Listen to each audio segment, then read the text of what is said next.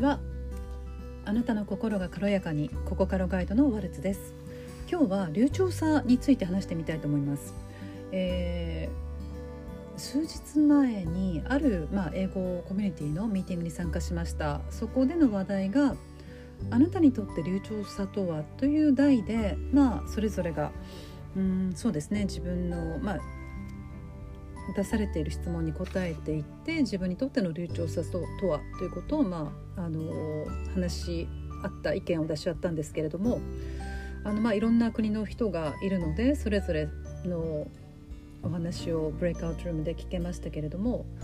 で私が思う流暢さについてこのエピソードでお話しします。で流暢さというと日本語では、まあ、あまり流暢さということは使わずに、まあ、ペラペラっていう言葉を使いますよね。でこのペラペラっていうのがなんかすごくくせ者で 実際実態はどうなのかというとなんか、うん、あまりこういうことについてよく話したことはないなと思いました。でまあ私がまだ英語を話したことがない時期例えば 中学生とか高校生とか ごめんなさい、えっと、その時には流暢、うん、ペラペラというともう本当にえっとね、いわゆるネイティブスピーカーですね。とかバイリンガルの人でも母国語と同様に同じくらい喋れる人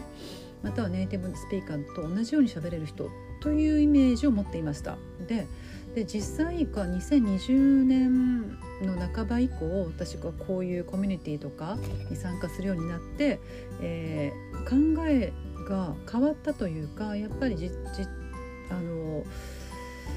そうですね。このペラペラとか流暢さって改めて考えてみるとそう以前あの英語がまだよく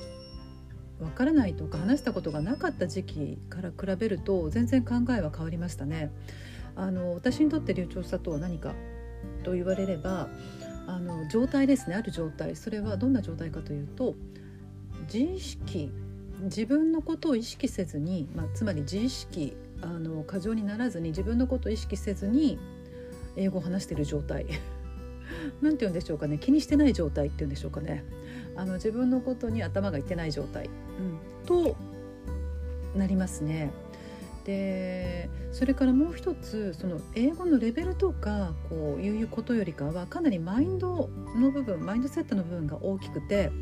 あのすごく本当に流暢に喋れるなと外から思える人でも、あ、ご自分はそう思ってないとことって結構あると思うしあの逆に外から見てそんなにいわゆる一般的に流暢さはないけれどもご自分では流暢と思ってる場合もあるかもしれないんですよね。逆に本当に心が占める割合ってとても大きいと思っています。でこの心についてはとてもよくこのこういうグループで話題になるんですけどもその心マインドセットがご自分の流暢さを阻む理由になるってるケースってすごくあって、えー、なななっていると聞きます。であのそれからもう一つ考えられ考えられるとか挙げたいのはそのご自分が何のために英語が必要なのか英語をあの勉強しているのか英語を話せるようになりたいと思っているのかそれとその目的ですね自分が英語を学習している目的それから自分がいる環境ですよね。あの私のように全く英語を使わなくても生活できるところに住んでいるそういう人とそれから英語圏に移住してもう絶対仕事日常生活でもサバイバルもう絶対必要っていう人ではぜおのずと目的は違ってきたりとかあの何をどどこまでを良しとするのかそれもあの設定範囲上限設定が全然変わってくると思うんですよなので一概にあの流暢さって本当に言えなくてその自分が身を置いてる環境それから学習の目的によっても全く全く変わってくるので本当に一人一人それぞれのあの流暢さの定義があるんではないかなと思っています。でもまああの今現在私が定義するというか私にとっての流暢さと言われればあの自意識なくあの話せていることなので話の中身に没頭していることでしょうかね。うん、という結論です。それからもう一つ だんだん長くなっちゃいますけどあの付け加えるとあ流暢にしゃべろう流暢にしゃべろうと思ってそこばかりに関心がいっていると逆に流暢さから遠ざかるんではないかと思いますやっぱりこれも心の置き方のあの問題というかそのそそれですよね